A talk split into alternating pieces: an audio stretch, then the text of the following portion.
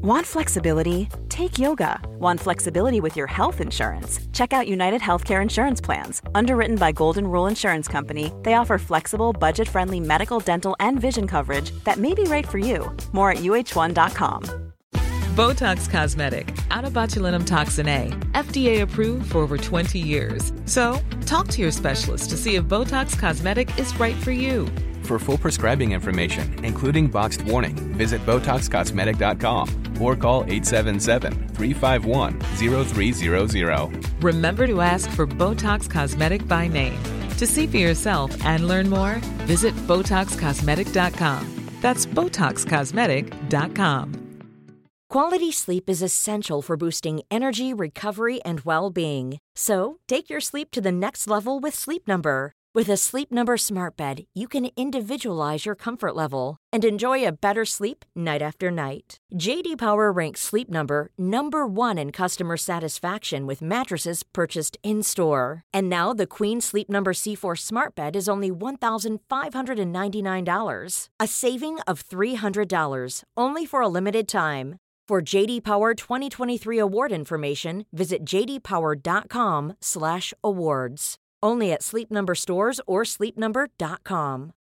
Spring? Is that you? Warmer temps mean new Allbirds styles. Meet the Super Light Collection, the lightest ever shoes from Allbirds, now in fresh colors. These must have travel shoes have a lighter than air feel and barely there fit that made them the most packable shoes ever. That means more comfort and less baggage. Try the super light tree runner with a cushy foam midsole and breathable eucalyptus fiber upper. Plus, they're comfy right out of the box. So, what can you do in a super light shoe? What can't you do is the better question. And because they're super packable, the real question is where are you taking them? Experience how Allbirds redefines comfort. Visit allbirds.com and use code SUPER24 for a free pair of socks with a purchase of $48 or more. That's A L L B I R D S.com. Code SUPER24. The following is a presentation of the Force Center podcast feed.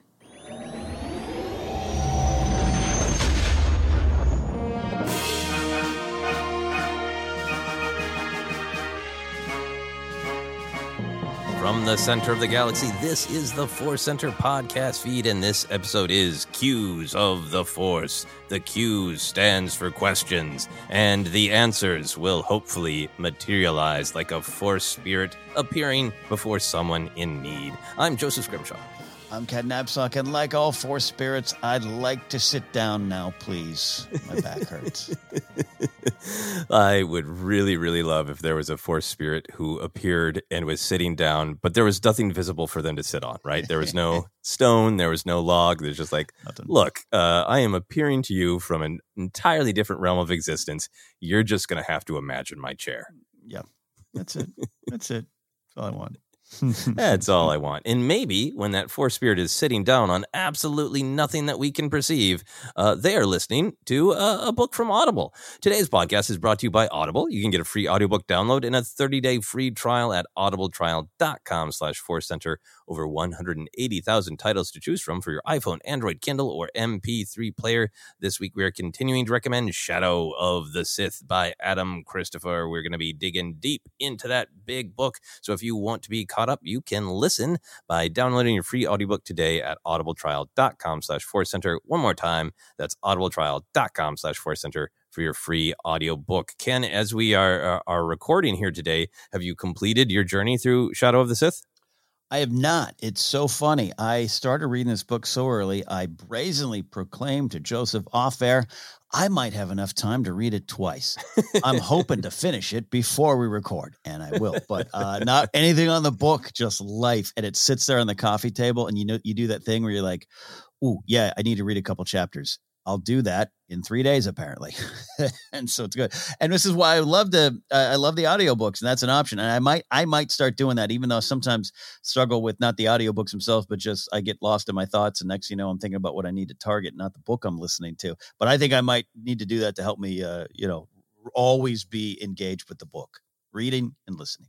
Oh yeah, getting on that treadmill that you got there, right? Yeah, might have to, might have to. Yeah, maybe maybe that's what will finally make me really commit to uh, an exercise regimen is uh, listening to audiobooks on a treadmill. No, I I, I feel you. The uh, spoiler, I enjoyed the book, but at this point, I really do have to like set aside uh, one or two days and just be like, this is what I'm doing today. I'm power Mm. reading this book. There you go. There you go. All right. Well, we look forward to discussing that in more depth soon. But right now, we're going to get to your questions. We got two from Twitter, two from our patrons on Patreon, and we're going first to Twitter. And we have a question from R2D2 playing bass. Hmm. Yes, that's right. Not only is the image of R2D2 playing the bass uh, the the image of this person's uh, Twitter presence, it's their actual name, R2D2 playing bass. Here's what they have to say. How big are planets in Star Wars? When Luke is told by Obi Wan to go to Dagobah to find Yoda, he isn't given much information. Could you imagine being told to go to Earth and find Tony? I am happy to suspend disbelief, but just out of curiosity, do you think the planets are tiny? All the best, guys, and thanks for the great work. May the force be with you. Uh, thank you, R2D2 playing bass, uh, for the fun question. I feel I could easily find a Tony, but possibly not the Mm. right Tony. I can Yeah. feel it, find a Tony pretty quick most places, right? Yeah. Yeah. Just shout. Just shout. Uh, yeah, very very fun question. Uh, I, I think uh, it feels to me both uh, sincere and also having a sense of humor to it. So, uh, Ken, where do you go with this? I sincerely have a sense of humor with it. That's where I go. I wrote in all caps. I think about this all the time. This is something that I've thought about all my life, all my time, and like like R2D2 playing bass says, it's uh, I dis- disbelief has been suspended. I got no problem with it, but it's a big, it's just a big curious uh, question mark that I have here. Uh, it really reared its head again for me with the Mandalorian, with a lot of him just kind of I got to go to this planet, and I'm kind of right where I need to be. And again, I'm saying this again. I'm okay with it. I just think about a lot. And then Lego Skywalker Saga, where you have to, you know, you have the option to fly towards the planets, and you know, and you see it, and you can choose to go to it. But I'm, I, it's just like, wow, this is pretty big. So I, I, you know, I think just in terms of that, I think uh, the coordinates is the answer. I tell myself, you know, I got the coordinates, and then I move on. Um, and I can buy the force thing having a little something to do with Dagobah, life readings, anything, or just the idea that R two is like, no, I've been here before. I'll get you. I'll get you there. Don't worry about it. I know where Um, Yoda crashes. Yeah, I know where he goes. Uh, but I would love a deleted scene of Din Djarin just landing all over Tython and just going, damn, not it. Over and over and over and over and over. So, uh, to the direct question, I'll wrap up my answer here. We can uh, uh, get to you here. Do I think planets are tiny in Star Wars? No, I don't, which only adds to this problem in my mind. I think they're big old rocks and you got to find the right spot.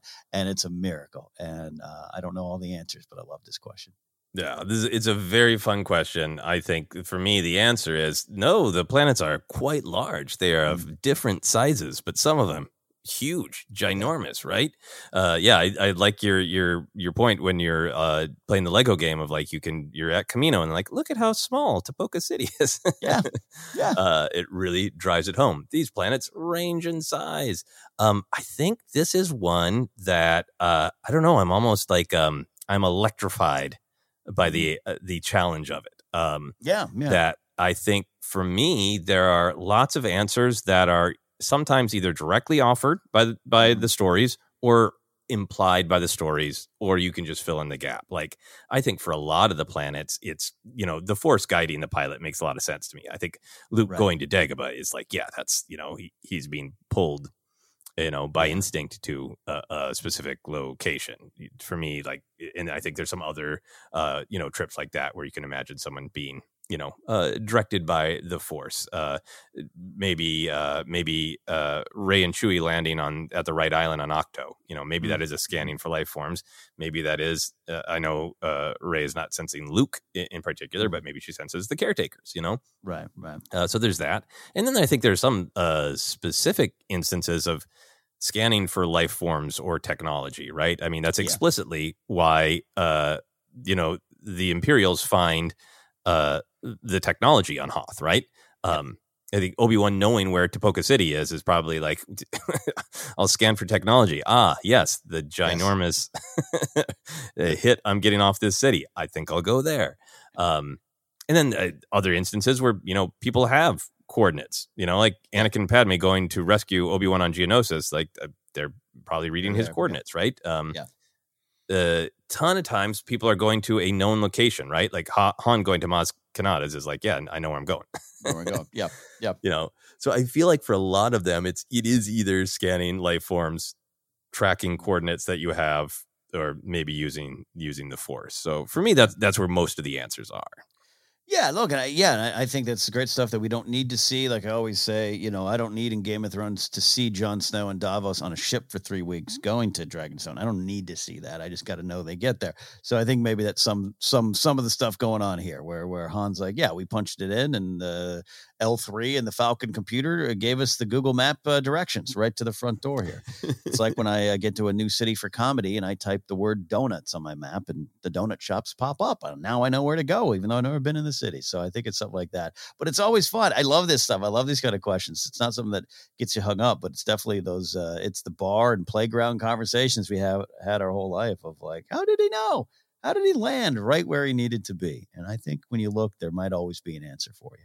Yeah, yeah. There's definitely uh, some some headcanon. I think the last thing for me, you, you brought up Mando, and I was thinking about Mando a lot. Is you know there is this this tension between logic versus story flow that I think is going to happen in almost any story. And I know you know a, a lot of viewers really want logical answers. You know they get distracted if there isn't.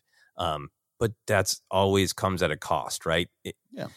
You can you can have a story where that's the storytelling style is every little uh, beat, every small detail is a part of the story. Like that's the storytelling style of say Breaking Bad and Better Call Saul. That but that's that's what they want to do, and that's what shapes the way that show moves, right? Uh, but then you look at something like like the you know the Mandalorian, and like, do we want a line of dialogue where Din Djarin says to himself how he found Luke and Grogu on Ossus, as we now know the planet's name is? Yeah. Did we want a bunch of scenes where he lands on different planets, calling in favors, going on mini quests to get directions? Like, Yeah. is that is that something like we as an audience do we do we want that? Uh, does that Right. fit in the style of this show? Uh, do we want a montage of him landing different? Once he finds out Ossus is the planet, do we want a montage of him landing the wrong place? Yeah. Uh, it- and Yeah. I think for me, like I'm, I'm kind of having a sense of humor about it, and I know a lot of times people's perspective is like I, I want it to logically make sense, and I really get that. But to me, it's about style, and it's about the point of Mm. storytelling. Of if I were going to watch Din figure out how to find Luke and Grogu, I would want to be learning something about Din in the process, and I would want to be asking: Is this driving the story forward? Is it creating tension? Is it supporting the themes? If the episode was about Din feeling lost and, and unconnected and he can't find them, uh, then then great. Then we can do it. You know. Mm. So I, I think for me, I just uh, it's it's I'm really hyper aware of those moments where like, yeah, maybe maybe we the audience could know more, but what would we lose by getting that information? No, it's a great way to look at it. And uh, I want to also shout out Peli Moto for being one of the only people in Star Wars to pull out a map and say, "Here's where you need to go." And also for having a fixed address, it's easy to find Peli. She's she's going to be at her shop, right? Absolutely love it. Uh, well, thank you very much, uh, R2D2 playing bass. Uh, for the fun question, I'm going to spend the rest of my day looking for Tony's in Los Angeles, and I think I'm going to have a lot of fun. Any other thoughts before we move on, Ken? No, no, we have found the answer rather uh, nicely and smoothly. Just landed on the answer spot. Excellent. Our next question comes from Brett Burns. Uh, Brett says, "Do you think a Jedi could be presented with a different colored kyber crystal at different points in their life? For example, if a Padawan were presented with a blue crystal during their first gathering and then returned as a veteran master, could a green crystal present itself, assuming the colors aren't random and based on the individual and their relationship with the Force?" This is a very fun question. Uh, I'll start with the big picture answer of yeah, absolutely. Um, Mm. I think in modern storytelling, uh, the crystals are uh, presented as colorless when chosen. Um, I, I rewatched a couple minutes of the Gathering episode in season five of the Clone Wars, and yeah, those when the when the kids are finding their those crystals, they are just beaming, glowing, bright light. Uh, and then when they uh, actually uh, you know merge with the kids, they make their lightsabers. That's when the colors emerge. So, Ken, where do you go with this? I, well, I really dig the thought behind this. th- This idea that your kyber crystal could reflect your own growth as a as a person, right? Mhm. Um, and you're right at the beginning. It, it's it's maybe clear. Um, We know the bleeding the blade on the Sith side. We we've seen uh, Ahsoka kind of un unbleed uh, the blade and, and have the clear uh, saber and everything like that. Uh, we Rey with the yellow. So I love I love what you're saying too about it. It, it is a, I think an extension of, of their relationship with the Force and who they are as an individual. But that just makes me uh, excited about this possible idea that uh, you know we have uh, we know the symbolism and the purpose of the of the gathering. Can we have something called the changing? Uh, where you go back a little later, and you would expect the Padawans would grow and and uh, new parts of their life. Now, I will say this uh, before I kick, kick it back to you. Uh, perhaps there might be a quick counter of, "Hey, Jedi to be steadfast, true the tenets of the order." But then I made, I just asked myself that question. Then I thought, well, I don't know if the crystals care about that, right? The crystals aren't in the Jedi Order. And then what we spent a lot of time with the prequels learning is I don't know, maybe the Jedi should have changed and grown a little bit there. Maybe the cores need to be the same. Who they are needs to be the same, but how they go about things might need to change. So all all saying, give me the changing. I'm good with this idea. Oh, I love uh, I love that that name, and probably with Jedi philosophy, with the ability to evolve, I would imagine an older Jedi going back to uh, Ilum because they lost their blade or because they feel something changed in themselves, or maybe they even yeah. gifted their saber to somebody else because it was the right thing to do, whatever reason. I would imagine it is something uh, healthy and forward moving, like the gathering, and then the changing is you're uh, mm. um, describing it. Uh, but I'm kind of fascinated. Like, is it also just like, is there any part of it that's a little bit of a walk of shame? like, you know, uh, Obi Wan and Anakin get back uh, from the first battle of Geonosis, and they're like, uh, these great Jedi, they gotta go, they gotta go back. They lost their blades. And like, uh, uh, yeah. are, are, you taking the second gathering? yeah, yeah, I love that. Uh, gosh, yeah, it makes me think of like oddly enough John C. Reilly's character in Magnolia, where he loses his gun as a police officer, and it's it, it's this whole plot point there. So yeah, he needs a changing, he needs to get a new blade. And yeah, and Obi Wan, yeah, Obi Wan losing an Attack of the Clones has got to go back. Then he's like kind of like, ah, oh, man, now it's like fuchsia. That wasn't. I was I was blue before. What do you fight? I mean, that? that's yeah. A, yeah. He he loses in Phantom Menace. Uh, I mm-hmm. I I we have never got the full canonical how he gets his his final uh, you know great blade uh, in between Attack the Clones and Revenge of the right, Sith to right. my knowledge in modern canon. Uh, but yeah, he's he's made a couple trips. yeah, and he stayed exactly. true blue, which I really really like. I think that makes sense uh, for uh, Obi Wan Kenobi. I mm. I don't remember where it is, but there is a reference to Ahsoka, you know, making a thoughtful, uh, you know, kind of like what you're you're talking about mm. the the changing where she decides she wants that other blade to complement. She wants two blades and has to go back. Mm. You know. Mm. Yeah. Right. Yeah. Yeah. Yeah. And I'd love, we'd love to get more of that there. And yeah. Yeah. And I don't know. Uh, yeah. In terms of the Jedi needing to change and, and, and grow, I say that with with with uh, caution and trying to be careful of. Yeah, we don't want the Jedi to yeah, Dooku changed quite a bit. Uh, you know, that's what I'm suggesting. But I, I just like the idea. I think that's something Qui Gon would be like. He would push for it. Like I think we need to go back. You know, when you graduate, you're not the same. Uh, uh, graduate high school as the person you are when you're 40. Like we all maybe need to go back every now and then and see what's there for us.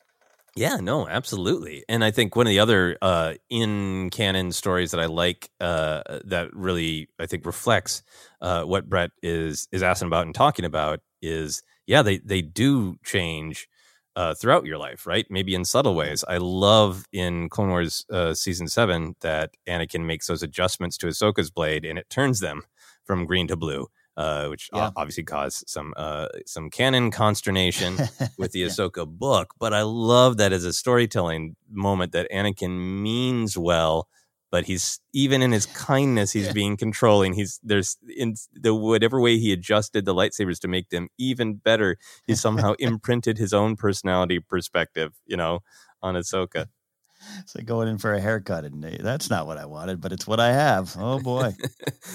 oh hey, boy. Uh, uh, give Ahsoka the Anakin. Give her the Anakin. the Anakin, yeah.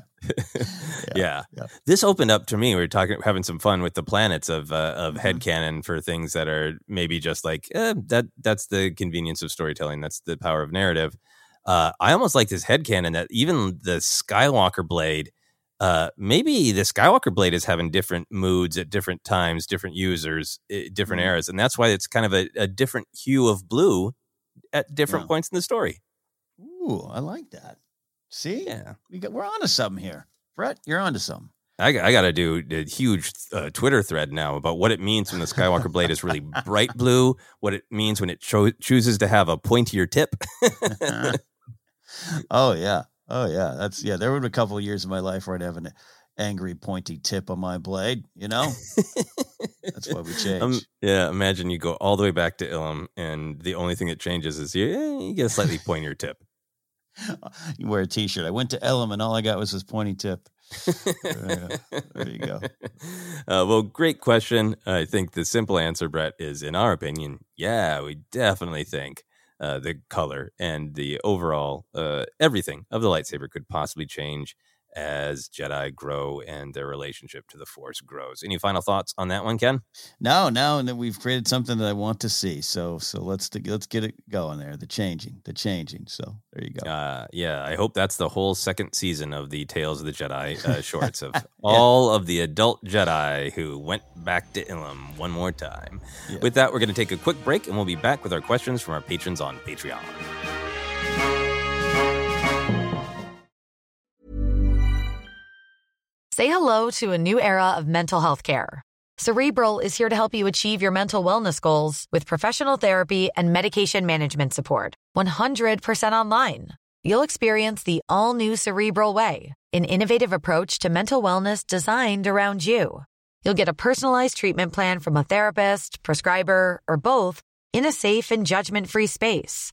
Your cerebral therapist or prescriber will outline a customized plan with clear milestones along the way so you can get to feeling your best. With Cerebral, you're not alone in your mental health journey. We're here to empower you to live a fulfilling life. So take that first step towards a brighter future and sign up today at cerebral.com slash podcast and use code ACasts to get 15% off your first month. Offer only valid on monthly plans. Other exclusions may apply. Offer ends July 31st, 2024. See site for details. Hey everyone. I've been on the go recently Phoenix, Kansas City, Chicago. If you're like me and have a home but aren't always at home, you have an Airbnb. Hosting your home or a spare room is a very practical side hustle. If you live in a big game town, you can Airbnb your place for fans to stay in. Your home might be worth more than you think. Find out how much at airbnb.com/slash host. Flexibility is great. That's why there's yoga. Flexibility for your insurance coverage is great too. That's why there's United Healthcare Insurance Plans. Underwritten by Golden Rule Insurance Company, United Healthcare Insurance Plans offer flexible, budget friendly coverage for medical, vision, dental, and more. One of these plans may be right for you if you're, say, between jobs, coming off your parents' plan, turning a side hustle into a full hustle, or even missed open enrollment. Want more flexibility? Find out more about United Healthcare Insurance Plans at uh1.com. Quality sleep is essential for boosting energy, recovery, and well being. So, take your sleep to the next level with Sleep Number. With a Sleep Number smart bed, you can individualize your comfort level and enjoy a better sleep night after night. JD Power ranks Sleep Number number 1 in customer satisfaction with mattresses purchased in-store. And now the Queen Sleep Number C4 smart bed is only $1,599, a saving of $300 only for a limited time. For JD Power 2023 award information, visit jdpower.com/awards. Only at Sleep Number stores or sleepnumber.com.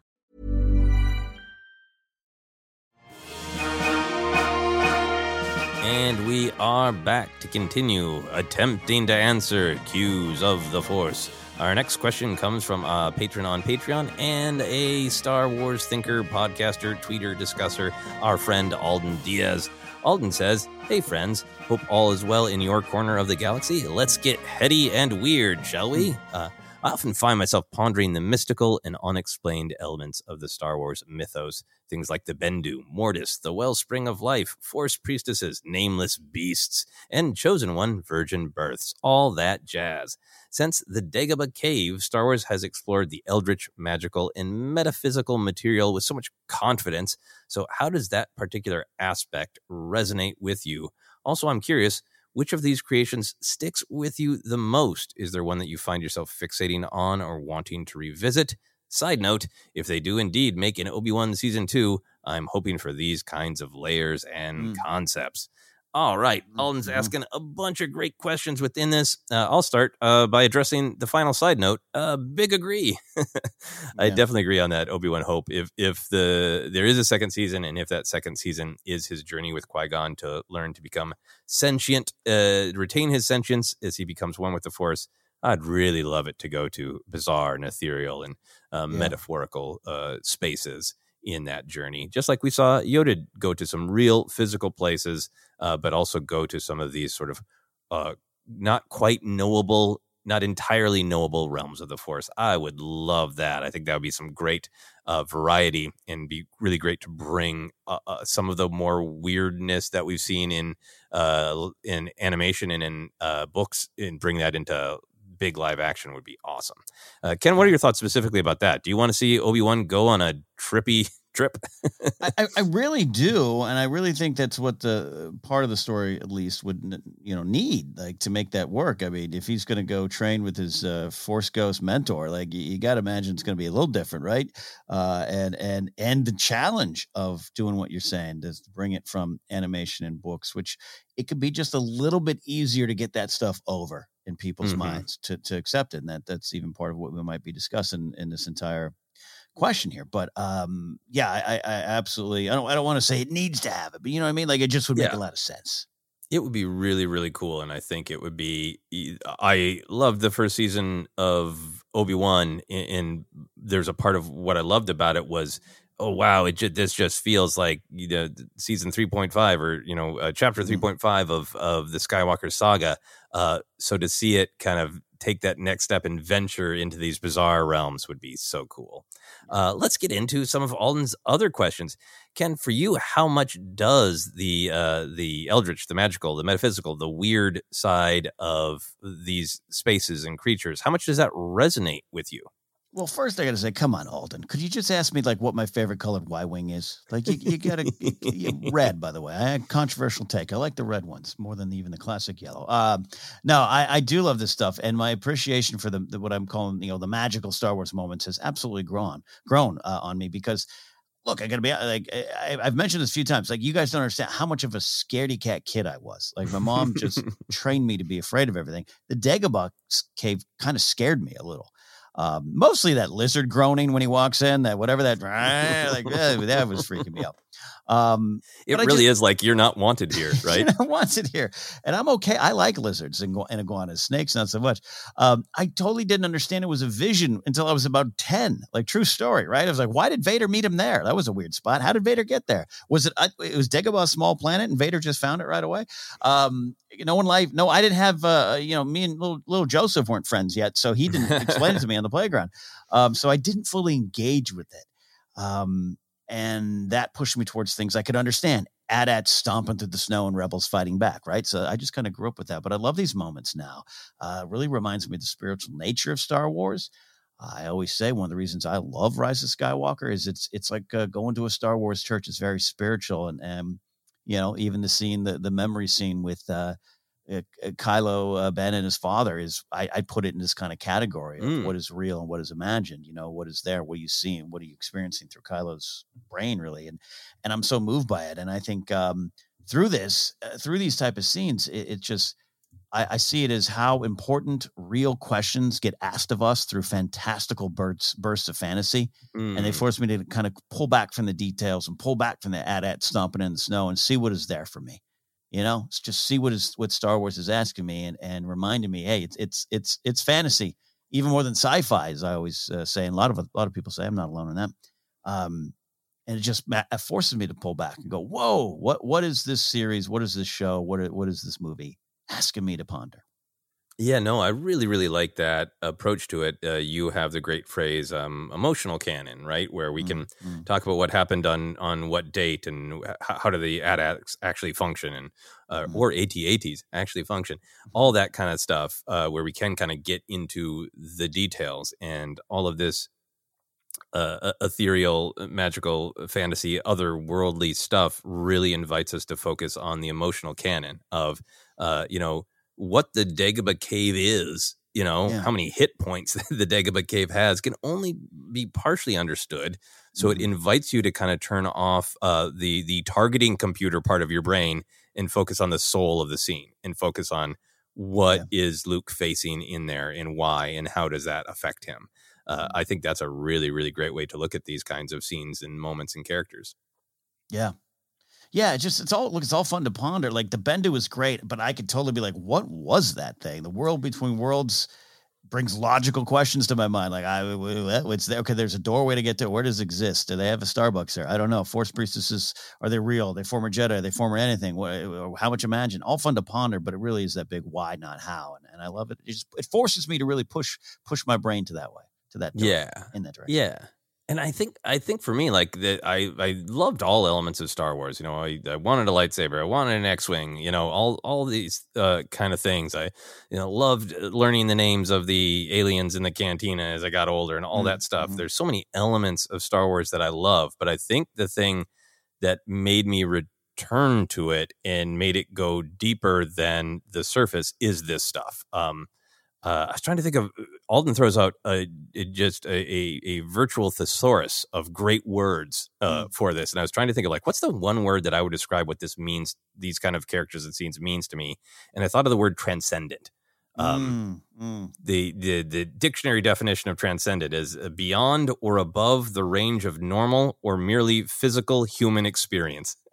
mm. uh, so, like the transcendent, the spiritual side, this sense that there is something bigger out there that we're all connected yeah. uh, that um, my instincts come from somewhere I, have talked a, a, lot about the uh, how kind of early understanding and a, a, deeper appreciation of star wars came from artistic things like learning to drum where it is like mm-hmm. i i have the technical side my dad told me what the counts are and he, and he you know and yeah. on what beat i should hit what part of the drum set uh, but he he couldn't tell me how to feel the music. I just did that, you know, yeah. out yeah. of instinct, out of being a human, uh, out of having a transcendent moment, a spiritual moment, you know, mm-hmm. and that then also transfers to, to, all sorts of things I've done from art to uh, comedy. And I know you've had those experiences too. Mm-hmm. So that uh, it's there's something that about it that's reassuring, right? That there's just yeah. like those things that we sense that we can't entirely put a name to are real and they matter. Um, mm, so it mm, has this yeah. kind of deep personal meaning to me uh, in in my own life. Um, and then in the story of Star Wars, I, I, I like encountering them because I think the Force should uh, be not entirely knowable, right? So seeing these transcendent characters and places are a way to physically explore the idea that the Force is not entirely knowable, that it can be encountered and explained and experienced up to a point, but there's always more to be explored. Anything is possible. You can walk into the world between worlds and understand mm. its potential and possibility up to a point. You can put some nouns to it, but you don't yeah. entirely know it. In the next temple you come across is going to be something entirely different that you can only partially know. That's yeah. so intriguing to me. And it's so exciting that idea that anything is possible and some things can't totally be known. Well, you know what? I oddly enough, I think it ties a little bit back to the Kyber crystals and this idea of of uh, Star Wars reminding you the, the, the, need for for change, the constant need to change, grow, and discover. And your journey is uh, already begun before you even know, but it's also never really over. And if you let go, you can still move forward on the path. And then you have these crazy, wonderful characters or locations that just are like, forget what you thought you knew about this story, this movie, and just these characters in the story. Forget what they know there's something new for you to discover. I think that's a great way to look at it. Yeah, yeah, and you like you can you can figure out some amount of of logic to some of these you know mm-hmm. uh, characters and places, but they still have that wonderful spirit of. But there's always more to know. The mystery will never be fully solved, which I love you uh, attaching to the idea of uh, us as humans evolving. We're just we're always discovering. We're always you know continuing to build who we are, and I think uh, I, I, I find that in forest priestesses and nameless beasts. Yeah, yeah. Uh, let's. Uh, so Alden also asks which of these uh, particular transcendent, ethereal characters and places resonate with us. Which do you find yourself uh, thinking about and, and, wanting to know more mm. about? Look, uh, Dagobah is a Hall of Famer, and, and I I don't think we want to overlook that at all, mm-hmm. and and especially we talk about just uh, you know for the sequel of of perhaps you know the biggest movie of all time, and they they do a sequel, and and that's never you know Amer- more American Graffiti. You can do it wrong. George reminds a lot of people there. You can do the do these things wrong. Not only is it hey the entire uh, success of that movie hinges on the, the good guys maybe getting their butts kicked for a lot of the movie and losing dark tones. The second act. Oh, by the way, we're going to have uh, a Muppet as the main character, one of the key characters, but also you have the force as presented in New Hope as yeah, it's this mystical thing. It's this voice in your head, and it's a it's a concept. And then you suddenly go to this cave and the darkness, and there's a vision, and this uh, little green uh, Muppets teaching these weird lessons. That's a big leap. It's a big leap in my mind from New I love what you're saying. You know, you and I have both talked about how like the actual novelization of Star Wars says like from the adventures of Luke Skywalker, right? Mm-hmm, like mm-hmm. that idea that Luke Skywalker has endless adventures and you finish watching Star Wars like, oh, he used the Force and he destroyed the Death Star and he got a medal and he's a hero and what is his next adventure going to be? He's going to have a real bad dream under a tree. yeah. Yeah. It is it it is absolutely leaning into the mythic, leaning yeah. into this isn't just about power fantasy. This is about growing and yeah. changing and learning. Yeah. Yeah. Yeah. So, so yeah, absolutely. Dagobah's a Hall of Famer, uh, as Alden even pointed out, it kind of, which will launch it. But I, I, beyond that, I, I, I got to tell you, I, I've always been just fascinated with the world between worlds. I go back to that a lot. I, I called it one of my favorite episodes on the old Collider review show at the time. And again, I'm someone who like I want to see the Rebel Alliance shooting blasters at, at walkers. Like I let's that's going back to the early days, what I love, and even the politics around that. I'm still drawn in by that a lot. But that world between worlds just was this mythical lesson in letting go and, and know what you can change, knowing what you can't, how the dark side wants to control that. Um, I was reading even some stuff from Henry Gilroy saying, like the Dagobah cave, it is about what you bring into it, and that people might experience different things or see different things, obviously based on their lives and their experiences, and what you know maybe the dark side could be offering them, or what the light side's hoping they choose. It, it, so I go back to it a lot. And the added bonus is Ezra's in a biker scout outfit when he goes in there. so I get it all. I get some pew, pew, pew. Biker scouts are one of my favorites and just some mythical, magical stuff that I couldn't believe. You know, when when when the big questions of uh, Ahsoka lives question mark t-shirts that Dave was wearing, all that stuff, and then the drawings he was kind of teasing and leaking out, I wouldn't have thought this, right? Mm-hmm. This was not an answer I would have come up with. Thank God. It was something totally different, totally uh, mesmerizing, and uh, something that totally uh, teaches valuable lessons. It's Star Wars in a nutshell. And I, I don't leave the world between worlds often in my mind. I, I think about it a lot when I'm talking about Star Wars. Yeah, I think the world between worlds is is just such a great big swing because it does feel very bizarre and very different. But then you dive into that uh, the emotional story and if you just look at World Between Worlds, is it, so it's a place that you walk into, and all of the large events of your own life, uh, the events that are connected to you and you're kind of aware of, but are you're maybe not uh, exactly aware that this hap- this is a generational memory that affects you. Uh, all of your memories are are you know swirling around and you're pulled by the desire to fix something and you're pulled towards wanting to know something more about this.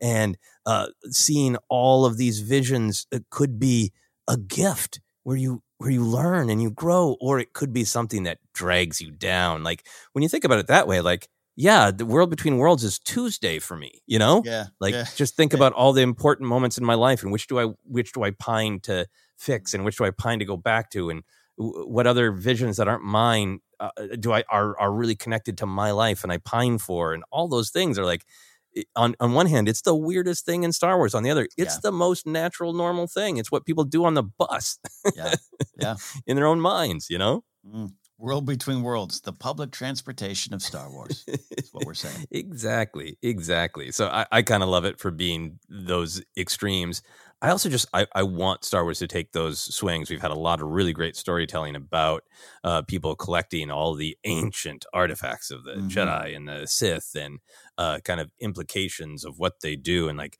I, I'd like it to go beyond implications to like please show me 18 more weird Jedi temples that do mm-hmm. weird things that can be used for good or ill. You know? Yeah.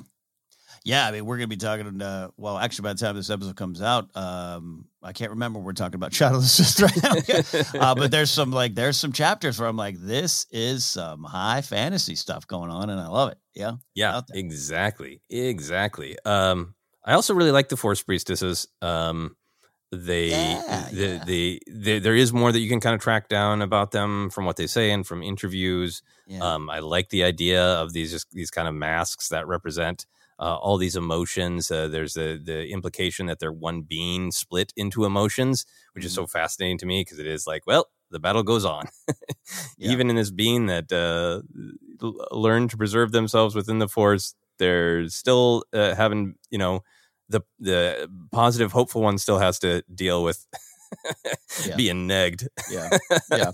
by Yeah. the you know negative masks. Uh, that, that that's strangely reassuring. Yes. Yeah. Nah, I love the Force priestesses. I, I- think I, I really was kind of it, it, enthralled by them early on, but just on, on our Clone Wars rewatch, just how valuable those episodes are to the overall Star Wars story, just our lives, and how Star Wars can inspire you and teach you again and again and again. Those episodes are solid, and I love what Yeah. they bring. Yeah. Any other uh, ones that you wanted to speak on? Uh, no, all, all around a good list. Uh, I, you know, the Bendu is fascinating to me too because you know it first pops up. You're like, oh, I get that reference. I get that. I know where the Bendu comes from and what George wanted to. And so, hey, yay! But then beyond that, it it it too is just something of just like I'm like, how how real was the Bendu? He was very real, but was he not? I mean, he takes actions with Thrawn. It just it was um again not something I would expect after that first season, right? And and and to get to where we uh, got with that show on a lot of levels, World Between Worlds and Bendu. It's um, I'm, I'm fascinated by that kind of stuff too, and just wonder.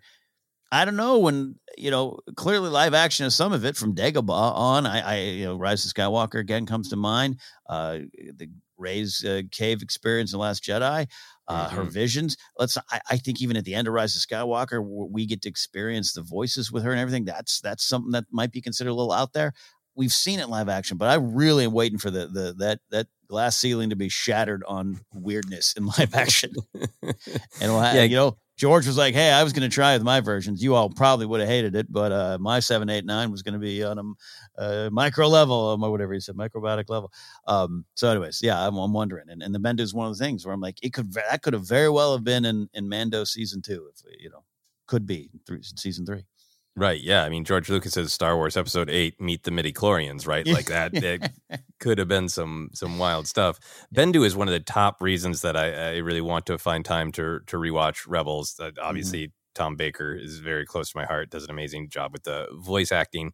Um, I want to rewatch the Bendu story a little bit more compressed, but I do just like the general idea that even a cosmic being that claims to be in the middle eventually realizes they need to take action. Yes, Get off the fence, Bendu. yes, yes. Um, yeah, like uh, yeah, and I, I don't claim to remember all the ins and outs of the Bendu, but I, I want to revisit that. Final one for me is uh, uh um, I'll name check them the nameless beasts of the the High Republic. Um, is I yeah. think what is their their sort of name that is being used on uh, Wikipedia has, has settled into. Uh, we see them and, have a couple different names for them. That Uh, to me, though, they're a great example of something. I was like, ooh, I'm really curious where they're going with this. Um, they're a great example of the transcendent just telling the emotional story, right? That Yeah. these are beasts that literally force the Jedi to face absolute fear and nihilism. What if, Mhm. what if there is no light? What if uh, everything is pointless? Right? They're they're creatures who f- uh, face make the Jedi face their worst fear. Ooh, yeah, yeah, and and, and definitely, you know, because they first kind of technically showed up in Dooku Jedi Lost, right? That that was kind of the idea we got going on there. Yeah, And- yeah, I think they're referenced. Yeah, yeah, and I just remember kind of uh, going, "All right, I don't, I don't know what's going on, but then the use of the High Republic has just been wonderful. Yeah, absolutely central to the storytelling and some great weirdness. Uh, any final thoughts on that question, Ken? Uh, no, I'm just I, I I'm curious. Once once we really go for it in live action, I can't wait to see the discourse on that one. I really can't. I really can't. It's it's a different ball game when you try to say it's uh, quote unquote real what you're watching versus animation. That's not a slight animation. Love Rebels, love stuff. I don't know if you can get away with uh, Mortis or World Between Worlds in live action yet. Yet, but we'll see. I think you can, and I think you should. Mortis and World Between Worlds, like they they, they look cool, right? The design is cool. Mm-hmm. Yeah. I wanted to go even weirdo. I want to see. I want, uh, you know, part two of season two of Obi Wan Kenobi is Ewan McGregor has to climb into the mouth of the Bendu in order to be swallowed by the Force beast. Like I want, let's go weird. Let's Yeah. go weird. With Qui Gon just going, get in there. You got to do this. Get in there. There's always a bigger Bendu. Yep. Yeah. Exactly. Exactly. All right. Thanks, Alden, uh, for taking us some fun places. We are going to go to our final question from Justin Jacobson. Justin says, "Have any characters other than Thrawn started in the books and appeared in the television shows? Which ones would you expect or like to be next to get their big or small screen debut?" Uh, this is a great question. Um, obviously, just for the kind of straightforward who's shown up, uh, Cobb Vanth is one of the big ones, right? In Mandalorian, came from the Aftermath books. Uh, we had an Obi Wan Kenobi, a little kid Corran Horn, who and his mom, who are uh, very big in the Legends EU continuity, not books, but uh, uh, Black Krrsantan uh, Mhm. is a comics character. Um, obviously, uh, Holdo was al- is from the Last Jedi and was always intended to be in the Last Jedi. But uh, if you read Princess Leia of Alderaan, it came up before the movie, so in a way, we saw Holdo in a book before we saw her in a movie. Those are the couple of big ones that jumped to my mind. How about you, Ken? Uh, yeah, you mentioned uh, Cobb Vanth. Actually, I so I can't believe I love Black Krrsantan, and I kind of forgot. Yeah, but comic book counts there in that in that mind, uh, my mind. Uh, Rukh was another one too. Talk about Thrawn. Talk about his uh, his assistant with Warwick Davis voicing him in, in Rebels, coming from the, the Zahn books. Uh, yeah, I you know what's funny? I didn't do a re. I didn't do like research. I didn't do, go to Wikipedia or Google this. I literally just stood in front of my bookshelf this morning and was like, "Do I remember any of these names?" popped up. I popped up, and those those are some of the big ones at least. Yeah, yeah, absolutely. So let's then go on to uh, the second part of Justin's question of characters that you would expect or like from the books to show up in uh, small screen live action Star Wars.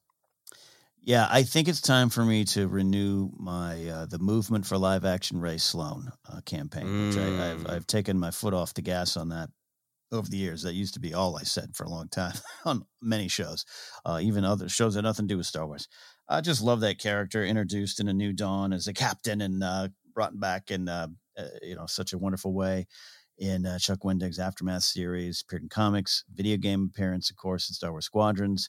Um, and just a key character for that time that we don't know uh, much about yet, don't know the end, don't know what happened when she got out to the unknown regions. Uh, we know something did, and just something interesting, but she can cross into multiple eras for me during that time Mm. frame. Obviously, you, you could take it back a ways. Um, interesting story. Someone who is associated with the villains, the the bad team, but also has just a, a big heart and a big uh, some experiences that led her certain ways, but also starts to change, starts to adapt, and and uh, doesn't want to serve anyone else. Wants to serve herself, but in a in a non not a selfish way. And from my point of view, just like uh, uh, you know, being true to herself. I think there's a lot to that character. Um, so I'm hopeful. I'm hopeful. Some other ones that popped to mind real quick. Uh, Moradi is another one that I would say. Uh, Mm. would love to see her um, go more than just uh, Batuu on Galaxy's Edge. That's uh, exciting as well. Going to the comics, I think there's are two big ones. One of them is huge, and, and I even saw some um, people asking, "Hey, when when is this ever going to happen?" And that's Doctor Aphra, and I'll Mhm. say with her, Sana Starros, uh, who are wonderful in the series, come from the the comics. Um, I, I definitely think it's time. I, I just I'm, I'm starting to look across the landscape of potential shows, Joseph, and I just don't know when, if when, for any of these characters, uh, which bums me out a little bit. But I think it can still happen. But uh, that's why I think Rae Sloane might be the most likely for me. Yeah, I mean, I think that there is a you know a definite possibility in the next couple of years that uh, there's going to be needing need for elbow room to go into the the post sequel era, and it would be Mhm. great to see uh, Vi Moradi in particular show up there. I think. Yeah. Um, yeah, I think uh, for me in the books, this is something I've a- uh, I've answered a, a lot of time, and I realized when I when I looked at a lot of these characters, I feel like there's this really rich time, uh, kind of in the Mandoverse era. Honestly, Mhm. uh, about characters that we've kind of met who who have ha- had traveled through the end of the Galactic Civil War. Uh, you know, it, like Rae Sloane, and it is as set up to go on this great adventure. She's launched out there with what is the beginnings of of what becomes uh, the First Order. So uh, she's not in charge in sequels. yeah, she's got a ready-made adventure. Uh, one of the characters that's in the aftermath books, who I just really love, uh, Sinjir Rath Velus. Uh, Yeah. Very, very um, Mm. uh, uh, wry, rough and tumble, Yeah. uh, uh, gritty character uh, who was just a, a sort of a dark imperial enforcer, selfish out for himself, right? Uh, but then uh, ha- has a change of heart and ends the books uh, working directly with Mon Mothma. Um, Mm-hmm. uh, he's a, a gay man, and so there's lots of interesting things to explore uh, with this character, right? And Yeah. so to have, you know, I can see him popping up in Mandoverse, where like, okay, we're trying to take back Mandalore, and eventually we need to talk to the New Republic, and who is Mothma's representative? Sinjir, you know, like Yes. it, it- fascinating. Um, same thing with Alphabet Squadron, since that that whole book series is really dealing with the time after, Mhm. uh, in between Endor and, and Jakku, and it, and it ends with kind of telling us where these characters go. But almost any of those characters, uh, main character pilots, could show up. Um, I'm Mhm. partial to Wyl Lark, uh, and then. Uh, uh, we'll we'll talk about them more obviously in the, our Shadow of the Sith review, but the the acolytes of the Beyond, um, we got a little bit more Oh, clarity on who they are, and they'd be fun to pop up in Mandoverse. Mhm. Um, Shriv is from a video game, but also books. Uh, Shriv is just a, a champ in that era. So there's just so many people in that timeline. Yeah, no, yeah, no, it, it's uh, fertile ground for for sure. Yeah, and, I- and I, I, I was- like with Rae Sloane, I was even thinking Ahsoka series. You know, you know, if Mhm. it goes anywhere out in the unknown regions, and all of a sudden bumps into some, uh, is that a is that a superstar destroyer? yes. hey, that's Palpatine. So yeah, there's a lot of potential. I don't. I'll say that at times I don't hold out hope for it. I don't mean that to be too cynical or negative. It just, uh, um, you know, when I first was like uh, pounding the drum for Rae Sloane to show up, uh, that was three, four, or five years ago now. Um, and so many other characters have shown up and everything, but I still think there's so much room at the table for these characters we're talking about here. Yeah, and I and I think for me it really has felt like, oh, what story are we trying to tell? What character do we need? Does that character already exist, or would they logically be there? You know, Mm-hmm, I think that's how we got Cobb Vanth in Black Krrsantan, you know. So Yeah. I, I'm hoping for more moments like that where it's organic, where okay, well, uh, if Ahsoka is going to run into the uh, Baby First Order, who's in command? Well, it might be Rae Sloane, you know. Yeah, yeah, absolutely. That's really great. Uh, I got two more thoughts. Uh, one is uh, Has Obitt from Catalyst. oh, yeah. He is a Dresselian, like uh, Orrimaarko, um, and he had a large role in the in the book, um, really helping the Ersos escape. So I'd be happy to see him pop up again. I remember really liking him. Uh, Mhm. And then for my final thought, Ken, I'm going to choose Chaos. Ooh. Ooh. I would like to see Mara Jade. Uh, that it would. it- oh, it- wow. Okay, sir. yeah. right. It's throwing a thermal detonator into the discussion space uh, because I don't think that I would want to see the character with the exact backstory that she had in the EU. Um, Yes, right. And much has changed around that. Uh, so I'd be fascinated to see how they adapted the character. And I think some people would be thrilled to see Mara Jade. And I think some people would be not thrilled to have her story uh, adjusted in any way, shape, or form. Well, that's the key because it would have to be adjusted, right? And and um, I get it, I get it. I I I'm I wouldn't call myself the world's, you know, uh, I wouldn't call myself a Mara Jade fan at times, but at times I get it. And again, I've always said love with that character represented for so many people, especially young women during that time where you had Leia, Beru, Mothma. You didn't have a lot of choices, and Mara Jade shows up in the '90s and is an inspiration for for a lot of folks, a lot of folks. Um, so I really do love the character from that point of view, but it would have to be reworked, and uh, that's a fun challenge. That's a fun challenge. There's clearly, you know, that era. There's Adam Christopher had a deep cut reference to Zahn stuff in Shadow of Mhm. the Sith. Uh, there's fans, so someone's either trying, has tried, or will try to make someone like Mara Jade happen, or Yeah. Talon Karrde too. Oh yeah, oh, so many. It would be fascinating. Anyway, Mhm. that's our that's our clickbait for this episode. Uh, should Mara Jade return? Uh, I'm fascinated by the character, and to be uh, in all sincerity, I think she's a really interesting, important character, and be interested to see uh, her. She will always be the character she is in those novels, in those stories, right? And so Yeah. it'd be fun to see a different take on her as well. Yeah, absolutely. All right, any final thoughts? No, look, it's, uh, you get you get you get us talking about this, Justin. There's a lot of answers out there, and I think that's a testament to the wonderful uh, world that's sprung up from, uh, uh, you know, 2012, but 2014 on, with New Dawn and Rebels and everything. A lot of new characters. A lot of people love to celebrate and want to see make that big jump to live action. Yeah, exactly. All right. We are going to our final segment, Power of the Light Side.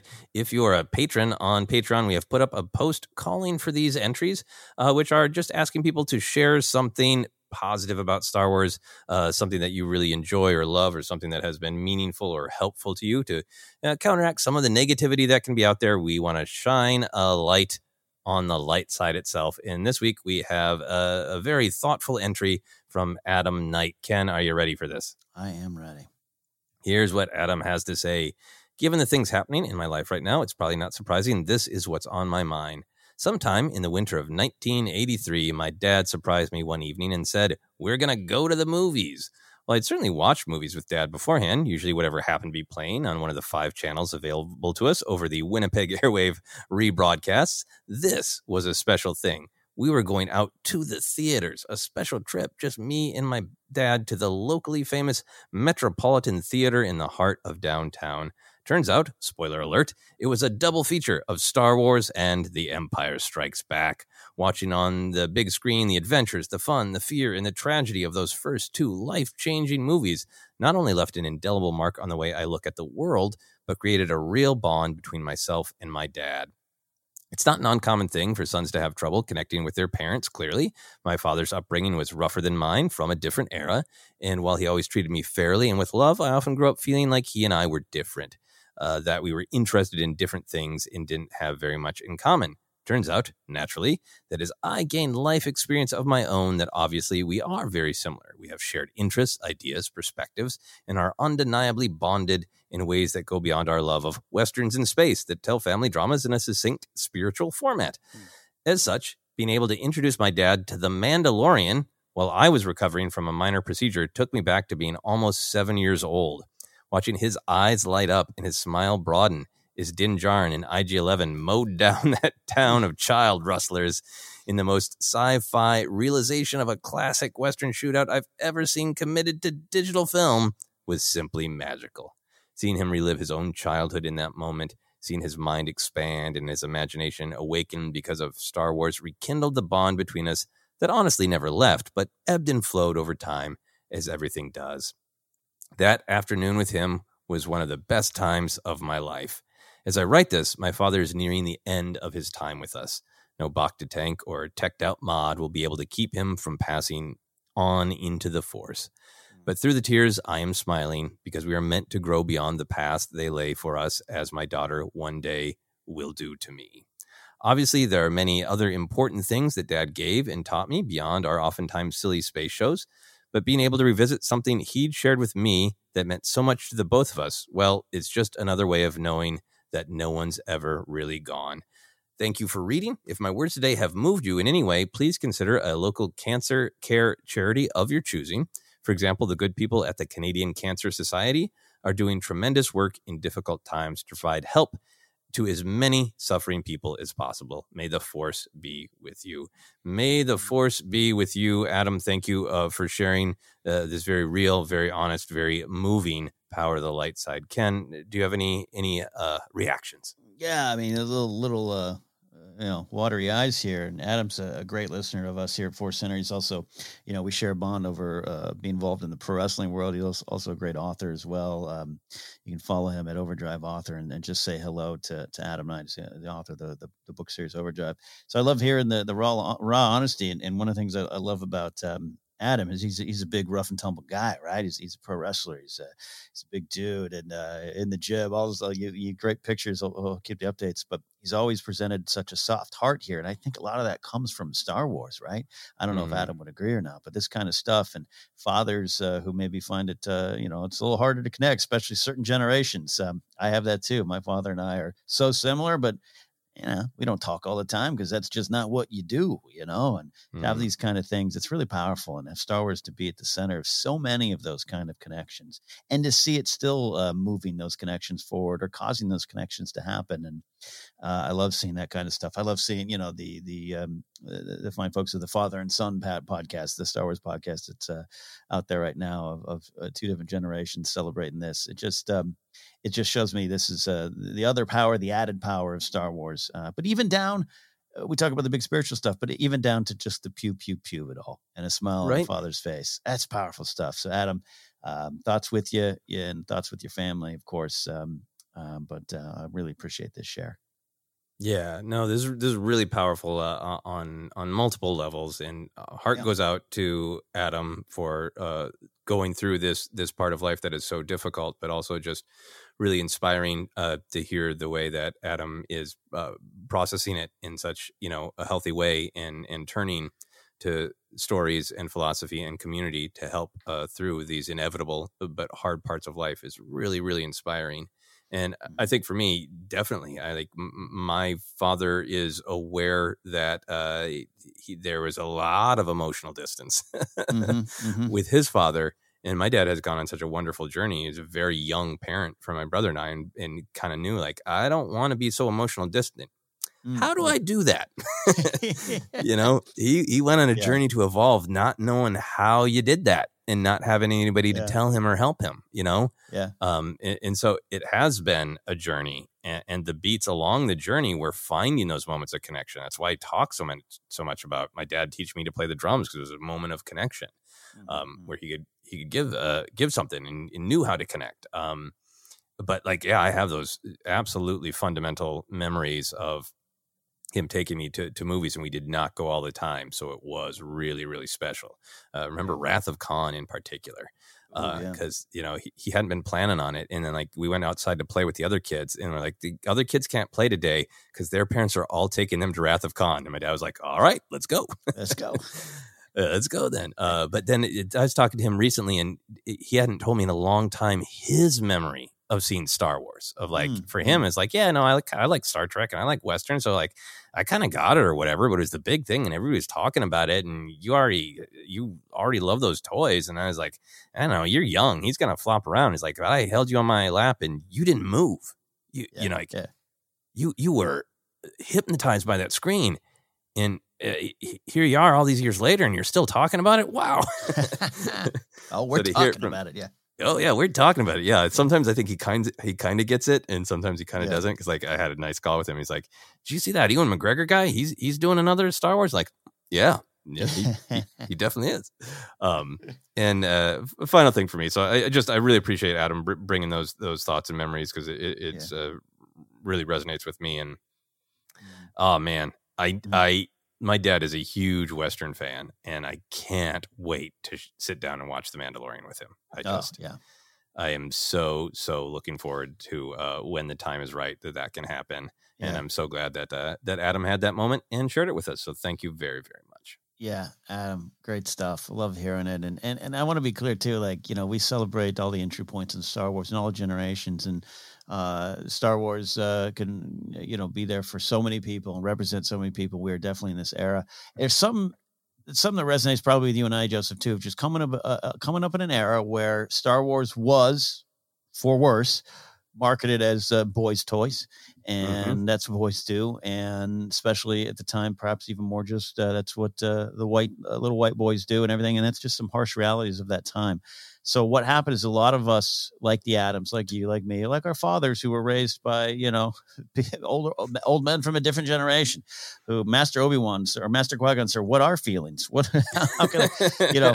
um, it's it reminds me the value of George Lucas really saying in the height of Rambo, fun series, but muscles and guns and this and, and look, I, I hit the gym too. Not as good as Adam, but I get it. It's all there. It's all value. But to, for George to stand up during that time, and I'm going to teach you this uh, this fantasy. It's about choices. It all leads to hopefully empathy, empathy for others. That's what saves the day holy crap, it was really valuable. And I'm glad to hear. I, I love reading stories and hearing stories from folks like Adam and even you and I when we open up to that side of it. Um, Star Wars is, is for everyone, and, and, and we want to keep celebrating that. And we want more representation. We want more people at the table.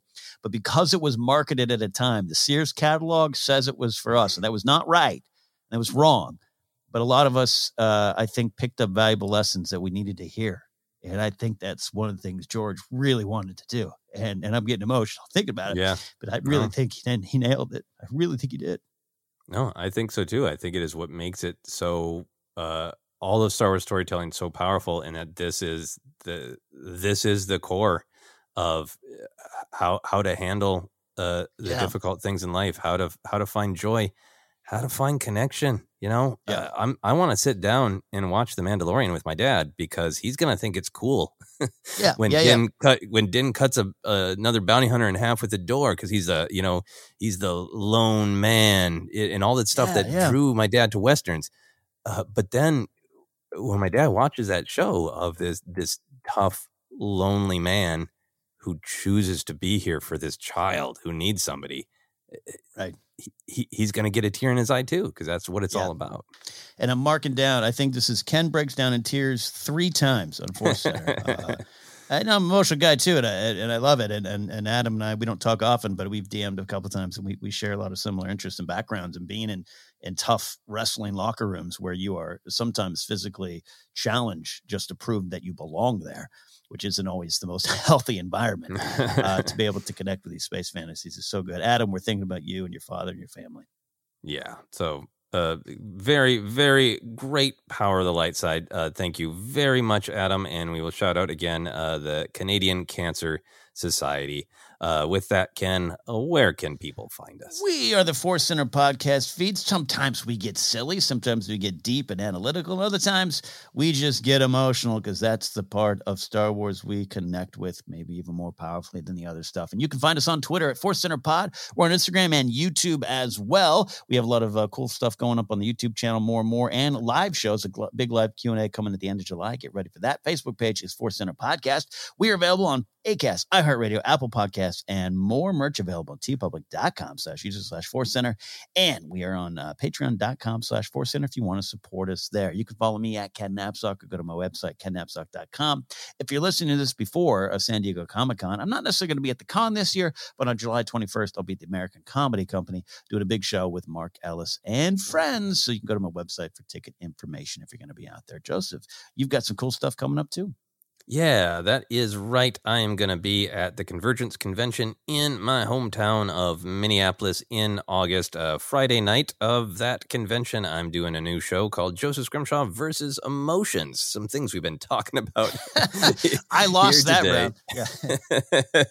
uh, no, no. I think uh, it's a comedy title. It's a comedy title. It, it should be. Uh, Yeah. There should, there should, we should both win. Both me and emotions. We'll see. I haven't finished Okay. writing the show. We'll see. Uh, come, come see if I finish writing the show by August. That's part of the hook. Uh, you can find out information about that on my website, josephscrimshaw.com. And you can follow me on all the different social media Twitter, Instagram, TikTok is at Joseph Scrimshaw. And that is it for myself, for Ken, for empathy, the most important part of Star Wars empathy. This has been Force Center.